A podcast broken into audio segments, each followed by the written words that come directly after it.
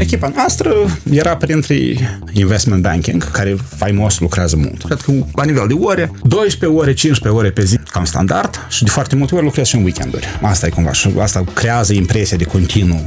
Eu țin minte că am calculat cea mai lungă săptămână lucrată, am ieșit la ora 5 dimineața luni de la oficiu ca să revin la 8 și am calculat că era 104 ore lucrat în... Asta desigur că a fost cea mai lungă, mai mult am râs decât, da, era și trist chestia asta. Aprinde becul cu Stella Gemna. Este un show despre antreprenori, inovatori, entuziaști și istoriile care stau în spatele lor. Împreună vom descoperi cum să ne reinventăm, să creăm și să visăm ca să fim utili ierei tehnologiilor și a schimbărilor ce se produc. Înainte de a începe emisiunea, aș vrea să mulțumesc ambasadei SUA, care a crezut în acest proiect și a contribuit inclusiv cu tehnica pentru înregistrarea emisiunilor, dar și radioului Eco FM, care difuzează podcastul ascultătorilor din Ștefan Vodă, Anenii Noi, Sângerei, Fălești, dar și alte localități din Moldova de la Chișinău în Marea Britanie, iar de acolo spre Barcelona și Juba. Aceasta este experiența lui Constantin Albot, un tânăr moldovean care lucrează mai bine de 10 ani în sistemul financiar bancar în diverse țări ale lumii, precum Ghana, Sierra Leone, Tanzania sau Zambia. După absolvirea Oxfordului, el a ales să lucreze la una dintre cele mai prestigioase bănci de investiții, Goldman Sachs, iar atunci când a înțeles că munca lui ar putea avea un impact social mai mare, chiar cu riscul de a câștiga mai puțin, a decis să lucreze în diverse proiecte din țări africane. Astfel, Constantin Albot caută soluții pentru băncile africane care vor să atragă clienți care câștigă un dolar pe zi. Mai multe despre experiența lui din sistemul financiar bancar aflați în podcast. Cum te-ai simțit în Londra? Pentru că tu ai trăit jumătate de viață în Moldova, jumătate de viață efectiv în Marea Britanie și în mare parte în Londra cu călătoriile prin țările africane. Tu te-ai simțit de-a lor sau Aici de nostru? mult. De fapt, când am, eu am plecat din Moldova la 16 ani, și chiar aveam așa un păs, că nu știu, să uite englezii ăștia la mine, să creadă că am venit, nu, nu mă strâng căpșuni sau nu știu cum să uite. Și spre uh, surpriza mea plăcută, de fapt, am fost întâmpinat de oameni foarte drăguți, am fost primit, nimeni nu a încercat sau a avut vreodată, de fapt, atitudine față de mine. Acum nu vreau să spun că englezii nu pot fi xenofobi, a, pentru că cel puțin unele voturi care îi le fac tot tind să arăte că nici ei nu sunt cei mai primitori oameni, dar de eu am avut noroc. Am dat peste tot de bubble de oameni foarte cum scade, care m-au primit și m-am simțit ca acasă acolo. Și acum mă simt ca acasă. Adică, iarăși, am fost în Anglia, am trăit perioade foarte importante, gen școală, universitate, primii ani de muncă și până și, adică când m-am mutat doi ani în urmă din Anglia, da? Um, și de fapt îmi place. O să-mi pară rău când iese din Uniunea Europeană, dacă iese din Uniunea Europeană, dar m-a făcut și m-am simțit ca acasă acolo. Chiar nu văd, nu văd diferență. Și asta îmi place. Adică e plăcut să ai senzația că poți fi oriunde uh, mai acasă decât nu te simți turist sau străin peste tot. Face diferența faptul că tu ai făcut uh, Oxford uh, sau nu uh, pentru viitoarea carieră? Mai, mai degrabă da decât nu. Adică nu e Oxfordul unicul, unicul loc care important este în viață, da? Și acum, de fapt, observăm că mai multă lume, prin toate platformele online care există și cât de ușor e să accesezi predare de calitate înaltă, e foarte bine că mai mulți oameni pot scape de aceste cunoștințe fără neapărat ajunge la universități. Gen, exact, acum sunt platforme online uh, care pot să învăța. Oxford. Și asta e foarte bine, eu încurajez, eu cred că educația trebuie să fie mai accesibilă și mai ieftină, dar lumea în care noi trăim sau unde am crescut eu, fără doar și poate, am avut de câștigat. E interesant e că, de fapt, cum? Nu spun că n-am învățat. Am învățat și am învățat destul de mult, uh, dar într-un an de master am învățat mai mult într-un an decât în trei ani de universitate în Oxford. Cât de Oxford nu a fi fost Oxford acela. Însă, desigur. Însă are reputație are și reputația ajută. Ai văzut, nu știu dacă ajungeam așa de ușor sau așa de lejer la Goldman Sachs, dacă nu eram din Oxford. Ăștia de la Goldman Sachs, interesant, ei angajau oameni care au făcut istorie, oameni care au făcut classics. Adică au învățat greaca și latină și nu știu de ce sunt buni pentru bancă de investiții, adică acolo legătura e zero. Exact, păi eu știam că din contra angajează dacă ai background matematică, nu de istorie. Păi atunci nu, nu era asta unica chestie și eu aș spune că mai degrabă Oxbridge ar avea o impact sau imaginea Că vine cineva care la sigur că o să fie prezentabil, poate că o să aibă inițiativă, o să știe cum se descurcă. Probabil că asta contează mult. Nu spun că e corect, nu vreau să fie corect, sper să schimbe lucrurile, dar nu pot să pretind că nu au contribuit la unele, unii pași pe care i-am făcut eu sau la unele decizii care m-au afectat direct și m-au afectat pozitiv faptul că am învățat acolo, nu negativ. Și dacă azi tinerii sunt care nu mai vor să mai meargă la universități, cum crezi pe viitor ei să-și găsească un loc de muncă? Da, da, eu cred că acum e interesant, doar chestii gen Google-uri, Facebook-uri, ei de fapt nu mai includ necesitatea unei diplome în pre, pre chestionar sau prerequisites la angajare. Acum, probabil că, pentru că s-a făcut și acest shift da, spre IT, acum cred că se pune mult accent în genere în lume pe idei critical thinking și modul de a rezolva probleme și de a avea viziuni pentru cum ar arăta un produs sau cum ar arăta o chestie nouă. Și pentru asta nu neapărat ai nevoie de educație și eu cred că e bine că nu se mai pune atât accent pe vechimea unor instituții sau pe nu știu, prestigiul lor. Pentru că, de fapt, contează calitatea, nu contează această chestie care ai o galăcică la tine. Aproape trei ani tu ai lucrat la o bancă de investiții care este renumită în lume, Goldman Sachs. Cum ai reușit să ajungi în această bancă? Pentru că eu știu că sunt o grămadă de teste pe care trebuie să le iai, inclusiv de inteligență, de matematică. Uh-huh. Tu a trebuit să iei acele teste? Uh, bun, eu am avut noroc. În sensul că am avut noroc de educație care mi-a făcut mai mult mai ușor drumul spre Goldman Sachs. Adică eu am făcut un internship cu ei după anul 2 de facultate 10 săptămâni vara, după care mi-a fost făcut o ofertă de muncă. Pentru internship per se au fost câteva seturi de interviuri, dar nu au fost, spunem, cum se spune prin știri, 10, 20, au fost trei interviuri cu diferit, oameni din diferite funcții și care aveau diferite perspective asupra potențialei colaborări. Care a fost domeniul tău în care tu ai lucrat la Goldman Sachs? Piețe de capital, equity capital markets, în sens când o companie scotează la piață sau când o companie adună finanță prin emiterea sau vinderea acțiunilor, asta am făcut, anume chestii, tranzacții cu acțiuni. Foarte interesant că am început lucru la două săptămâni înainte să cadă Lehman Brothers și anii 2008-2011 au fost ani absolut dificili pentru sau în piețele de capital. Spre sfârșit, celor trei ani au fost și niște um, oferte de astea importante, care mi-au plăcut. Am, făcut, am lucrat la IPO-ul lui Mail.ru, am lucrat la o mare ofertă de capital sau oferire de capital la Evraz și la câteva mai mici, dar în primii doi ani nu prea a fost nimic. Poți să-mi spui, de exemplu, ce înseamnă lucrat la IPO-ul la Mail.ru?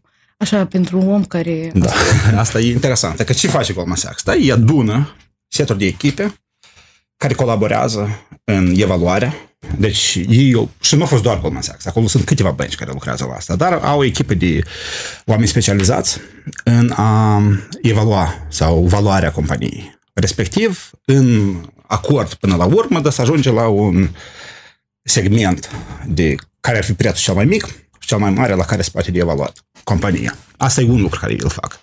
Doi, au Salesforce care îți buni la a vinde la anumite tipuri de investitori. Investitori pe termen lung, hedge funds, ei au diferite profiluri și ca să ai o ofertă de asta făcută bine, vrei să ai un portofoliu de investitori de diferite feluri, da? Și ca să fie balansat. Și Goldman Sachs are și echipa de sales care face această chestie. Acum, noi lucrăm la alte detalii, gen cum o să fie structurată chestia asta, cum o să fie structurată uh, întreprinderea mai departe cum lucrăm cu așa, avocații, să facem o carte, un document care să descrie ce se întâmplă. Și că Goldman Sachs, prin mai multe echipe, punea împreună tot acest pachet de acțiuni pe care noi îl coordonam. Ce s-a întâmplat cu Mail.ru atunci când ai făcut tu tranzacția asta cu ei sau când ai lucrat cu ei? Ei până la urmă câți bani au împrumutat? Trebuie să-mi amintesc, mulți. A fost un IPO destul de mare. Câștigul cu Mail.ru atunci a fost uh, cum a fost evaluat că Mail.ru era practic, nu era monopolist, dar era cel mai mare jucător pe piața rusă de internet. Și ei aveau acolo și cote în uh, Vcontacte, și cote în Adnaclasnice, aveau și încă o mică cotă chiar în Facebook. Și era o companie interesantă. Și de fapt țin minte că acum cifrele exacte nu le țin minte, dar au fost uh, vândute bine în marja pe care o vroiau și ambițiile pe care le vroiau și ei și în primele câteva luni, de fapt, au mers încă în sus. Și asta e cumva un semn de poziționare bună. Dacă nu mă înșel, dar de mult nu mai urmăresc chestia asta, mult tare în jos s-a dus și-a pierdut din uh, capitalizare. Însă atunci asta a fost văzută ca o, o, o tranzacție foarte interesantă, mă rog, a fost acoperită, desigur, că de presă și a fost de departe cea mai interesantă chestie care am făcut-o la Goldman. Cum este să lucrezi pentru o multinațională? Înțeleg că sunt foarte multe știri prin presă cum uh, oamenii care sunt analiști acolo lucrează mai mult de 12 ore pe zi și uh, foarte deseori se întâmplă burnout. Cum a fost la tine? Însăși, investment banking este un domeniu separat și interesant, dar și nu neapărat. A fost formativ, a fost educațional foarte interesant, pentru o perioadă și mi-a permis să-mi dau seama sau să mă întreb eu pe mine cu mai multă încredere că aș putea să-mi găsesc un job bun, ce vreau să fac.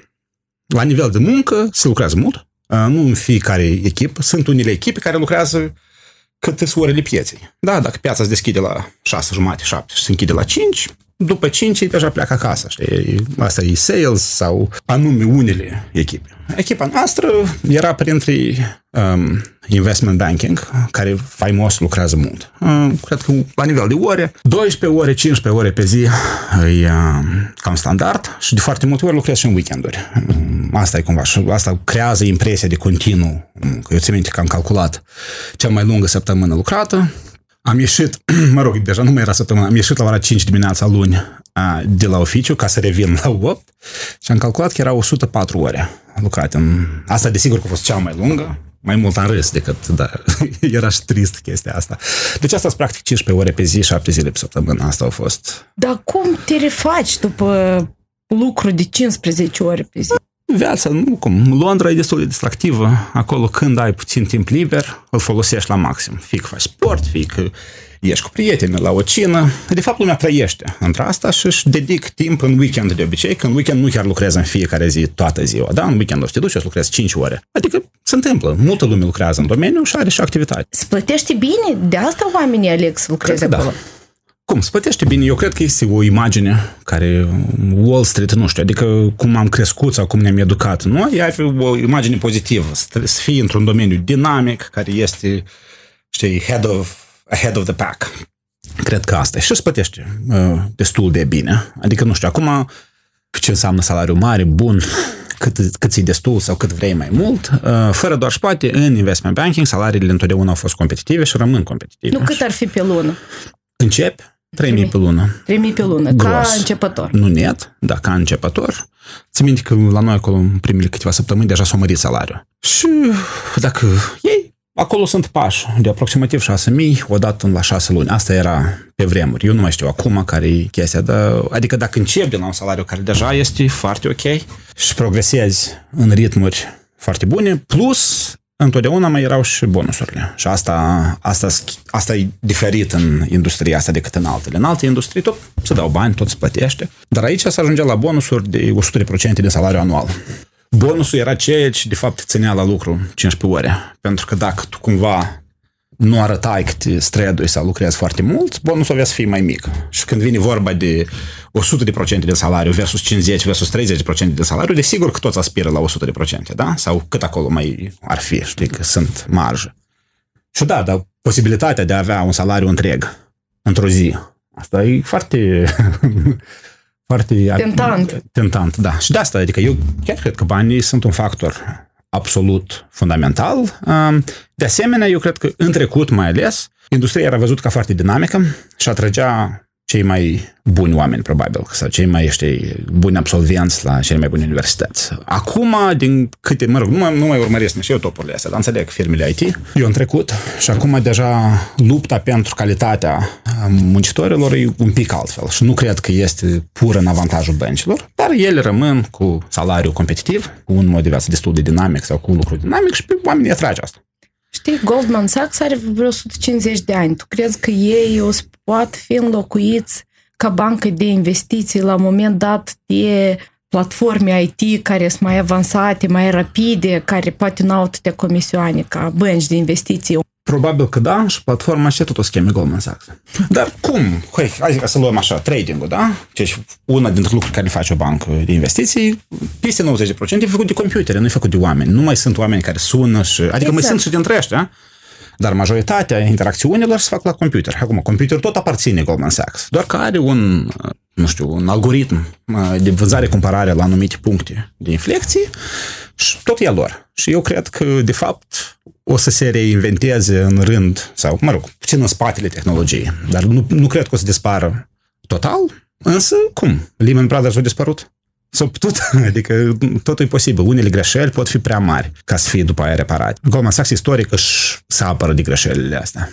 Asta cred că și de asta cred că e bună. Și la un moment dat, uite, tu aveai un salariu bun, imaginez că în trei ani ai ajuns tu la 60.000 pe lună uh, și la un moment dat ai decis să mergi la o sau în direcția la development, tot în sistemul bancar, dar mai mult ce sunt de dezvoltare. Uh-huh. Ai făcut un masterat, pe urmă ai ajuns în Sudanul de Sud să lucrezi pentru Banca Centrală pe atunci o țară care era cea mai tânără țară din lume, da. din lume.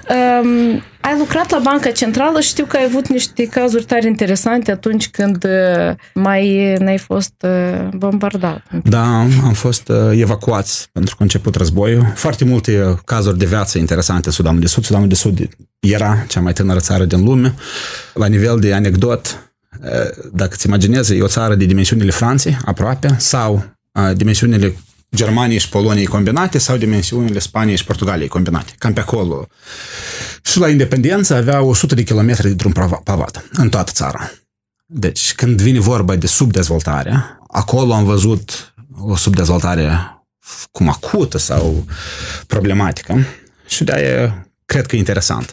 Și la un moment dat s-a început război, noi trebuie să stăm trei zile închiși în casă. Spuneam că așteptam să văd pe la BBC, CNN acolo să apară știri și a durat vreo două zile, timp în care noi nu știam ce o să se întâmple, adică știam că în Londra cineva încerca să ne evacueze, dar nu zburau avioane și nu decolau avioane de acolo, adică țara era închisă cu tancuri pe uh, aeroport. Și am avut noroc însă în ziua, dacă nu mă știu, la patra, s-a redeschis uh, aeroportul, noi am fost, adică n-am pățit nimic, doar cât am auzit focuri de armă, am auzit uh, de astea, artilerie mai grea care slovea nu foarte departe de casa noastră, dar niciodată în casa noastră. Așa e, o, sen- o senzație destul de frică, pentru că nu știi, nu știi ce să te aștepți. Desigur că nu-ți place să auzi mortare care undeva distrug ceva, dar cu toții ne-am bucurat că am ieșit și am tratat-o așa iarăși, ca o experiență de viață. Trebuie să-ți placă banca tare mult, știi ce faci, ca să te întorci după ce ai auzit și ai văzut ce a fost acele, în acele trei zile, să revii ca să termini proiectul la care lucrai. Da, asta e drept. Și, mă rog, am, am revenit mai mult din nevoie sau din dorința de a duce ceva la sfârșit, pentru că era un plasament pe 2 ani și am vrut să, să-l duc până la sfârșit. De asemenea, existența în Sudanul de Sud, chiar dacă nu ai tot ce vrei sau tot ce avem noi chiar și aici, da, e interesantă și merită să ai această experiență de viață ca să-ți adaugi o perspectivă. Și atunci experiența asta de viață nu o prins într-o zi. Da, uite, într-o perioadă mai îndelungată, cum eu cred că 2 ani e suficient, de fapt, cred că mi-au mi-a lăsat ceva în urmă, da? Adică am fost acolo, nu înseamnă că trebuie să trăiesc toată viața acolo, dar am experiența asta și o, o folosesc în mai multe moduri când analizez chestii sau când îmi pun mie întrebări. La un moment dat ai trecut la Oxford Policy Management și ai început să lucrezi pentru ei, ești deja de aproape 5 ani la ei Da. și lucrezi pentru, sau lucrezi în câteva țări, cu băncile din țările date. Ce anume faci tu în Ghana, în Tanzania și în Zambia? Echipa în care sunt angajat este echipa de uh, Private and Financial Sector Development, dezvoltarea sectorului privat și financiar. Lucrăm cu instituții financiare. În primul rând, în domeniul depozitelor sau savings-urilor, nu neapărat credite. Și o ramură care mi este interesantă și la, pe care se axează ambele proiecte la care sunt implicat, e financial inclusion. Ideea că of, să creez servicii financiare care sunt accesibile și care să ajungă la oameni în sate, sau Chiar care dacă nu au sunt... venituri foarte mici. Chiar dacă au venituri foarte mici. Adică uh, sunt multe cărți scrise despre asta și e tare interesant. Ideea că, că trăiești pe un dolar pe zi și nu poți să depozitezi foarte mulți bani uh, la o altă, nu înseamnă că nu te gândești ce faci cu ei. De fapt, oamenii care trăiesc pe un dolar pe zi sunt mult mai atenți la bugetul acelui dolar pe zi, pe ce el merge, cum el merge, când o să trebuiască bani. Și oamenilor ăștia tot le trebuiesc servicii. Acum, în țări uh, unde infrastructura nu este așa de dezvoltată ca să ai o filială la fiecare colț, trebuie găsite moduri inovatoare de a duce serviciile astea financiare uh, mai aproape de oameni. Asta se poate întâmpla prin agenții, adică să faci efectiv un, un uh, magazin îți oferă și servicii financiare. Asta se poate făcut prin internet banking sau telefonie mobilă. Și noi Chiar lucrăm... dacă ei câștigă un dolar pe zi, Sigur. ei iau telefoane mobile. Da. Mulți, foarte mulți. Nu toți, da. Penetrarea telefonelor mobile rămâne o problemă infrastructurală, dar foarte multă lume are telefoane, da. Uh, nu, nu toți au iPhone sau chestii dintre astea smartphone-uri, dar toți au măcar un telefon de asta cu butoane și pot respectiv... primi un SMS? Pot primi un SMS, pot primi bani pe ei. Și cam acolo este nevoie de inovație. În ideea de a oferi servicii financiare care pot fi accesate de pe orice tip de telefon. Desigur că vrei să ai și aplicații, acolo unde poți să le folosești, dar unde nu le poți folosi, ideea să creezi meniuri ca oamenii să scrie un cod și să poată tranzacționa cu, cu bani, să știi că banii sunt ținuți într-un loc sigur. Dacă eu am un dolar pe zi azi, da? Și îs la banca A, eu posibil că în trei ani o să fiu la 3 dolari, da? Și tot cu banca A o să fiu. Respectiv, ăștia, uh, oamenii care sunt săraci la un moment dat, oferă și potențial de creștere destul de mare. Pentru că, de fapt, vrei să ai servicii financiare sau vrei să te implici ca să ai o existență activă, da? Și banii care îi ții sau care ai grijă cum îi cheltui, de multe ori se transformă în investiții productive. Fie într-un magazin, fie într-o orice, sau pentru, până și la educația copiilor, etc., etc. De fapt, și oamenii singuri încearcă să iasă din acest poverty trap în care de multe ori sunt, sunt găsesc precis nu din vina sărăcie, lor. Da. da. Dar oamenii ăștia, ei cred în instituțiile financiare, ei cred în bănci. Cum îi vezi tu pe oamenii din țările din Africa la capitolul încredere? Te întreb asta pentru că moldovenii cu timpul au început să creadă în bănci și exact când aveau cea mai mare încredere, Atunci au fost loviți un pic peste cap. Cred că răspunsul e cu timpul. Sunt dovezi sau evidențe, cercetări făcute care spun că oamenii, într-adevăr, nu au încredere foarte mare în bănci. Sunt mai multe chestii. Sunt cazuri de uh, over-indebtedness, adică când niște instituții de microfinanțare au dat împrumuturi pe care oamenii le-au luat, dar niciodată nu le puteau întoarce pentru că erau ratele foarte mari. Respectiv, asta creează o atitudine tu poți face o paralelă între ceea ce ai văzut, pentru că tu deja tu ești la țările din Africa de câțiva ani, probabil vezi o îmbunătățire, poate oamenii au început să se îmbogățească și dacă poți face paralelă între ceea ce se întâmplă în Moldova și părințile din Moldova. Cât de tare noi suntem diferiți și cât de tare noi suntem desemănători? Interesantă întrebare. Eu cred că la nivel, dacă este să vedem ce probleme ar fi și aici și acolo, multe țări din Africa au corupție, despre care vorbim și în Moldova foarte mult. Infrastructura este mai slab dezvoltată decât în Moldova, dar e foarte dinamic și se vrea uh, să se îmbunătățească toate, toate serviciile sau capacitatea. Cine vrea? Eu cred că Guvernele? În, unele, în unele țări guvernele vor, în altele sunt uh, favorizați sectorul privat să ia inițiativă, să meargă spre a împlini uh, cum, chestiile strategice pentru stat. Da? sectorul financiar este un exemplu, că foarte multe bănci, de fapt, nu sunt de stat sau nu mai sunt atât de stat cum erau în trecut și se promovează inovații, se promovează servicii noi, gândire nouă și multe țări sunt foarte vibrante, adică rata de schimbare este fenomenală. Care după tine, viitorul serviciilor bancare? Cum se transformă? Cum îl vezi tu? În câțiva ani? Cum o să fie? Revolut. Revolut versia 3.0. Așa văd. O să fie mai puțină interacțiune, o să fie mult mai mult customizare și tot o să fie ușor. Și asta e bine. Adică... Nu ai nevoie, într-un fel, de clădire propriu-zis filială. O faci totul online, pe telefonul da. mobil. Mai mult. Hai să spunem că poate o să ai și o clădire, dacă, dacă o să aibă sens clădirea aceea. Dar mai mult o să fie online, mai mult o să fie pe telefon, mai mult o să fie cumva mai simplu. Și asta e normal și e bine. Și eu sper să ajungem cât mai repede acolo.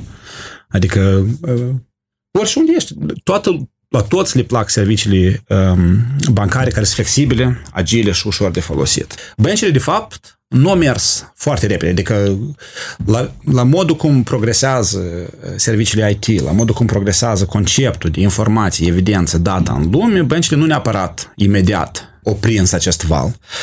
Dar sunt semne și în sectorul bancar de dorință de a fi inovativ și câteva produse deja care toată lumea, știi, le are și, oh, ia uite cât e de ușor, nu-mi imaginam niciodată că o să fie așa de ușor, să plătesc, că o să fie așa de ușor, să împărțim un bill sau nu știu care chestie dintre astea. Ce le place? Și uite, sunt oameni care ajung să vorbească la superlativ de servicii bancare. Asta e. Acum trecem la partea de blitz.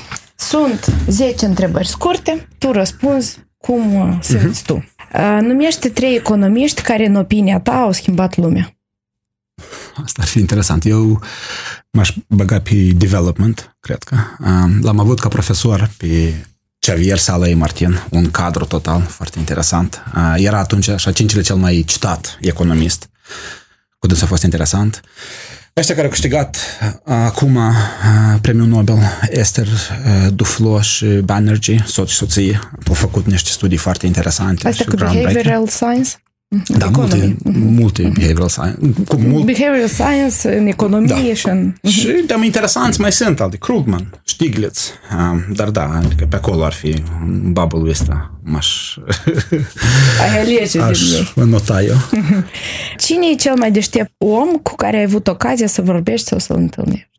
Mm, nu cred că ar fi cineva, adică lucrez cu foarte multă lume foarte bună, care sunt profesioniști, de dați, dar nu neapărat cu faimă sau renume internațional sau local. Așa că n-aș alege pe cineva. Colegi cu care lucrez și cu care îmi face plăcere și care mă cumva și încurajează și Motivează? Motivează, da, pentru a fi mai bun. Uh, open office sau uh, oficiu cu birouri separate? Open office. O carte care ți-a influențat viața sau cariera și ai vrea să o recomanzi celor care ne ascultă? Nostromo, The Tale of the Seaboard, de Joseph Conrad. Tare bună. A Tale of the Seaboard. Nostromo e titlul și în paranteză e Tale of the Seaboard. Tare bun. Despre state formation. Hmm. În America Latină. N-am citit. Sunt sau nu studiile din Occident, lucruri despre care am vorbit, dar te mai întreb o dată, un factor decisiv la angajare? Mai degrabă da decât nu. Care sunt scopurile tale profesionale în următorii trei ani? Cred că să aprofundez lucruri pe care îl fac acum, cu un accent și mai mare pe data, pe analiză. Eu nu cred că acolo este o limită la cât poți să înveți sau cum poți să te dezvolți. Trei calități pe care ar trebui să le aibă un profesionist din sistemul financiar bancar. Analitic. Cred că atenția la detalii și viziune, aș spune.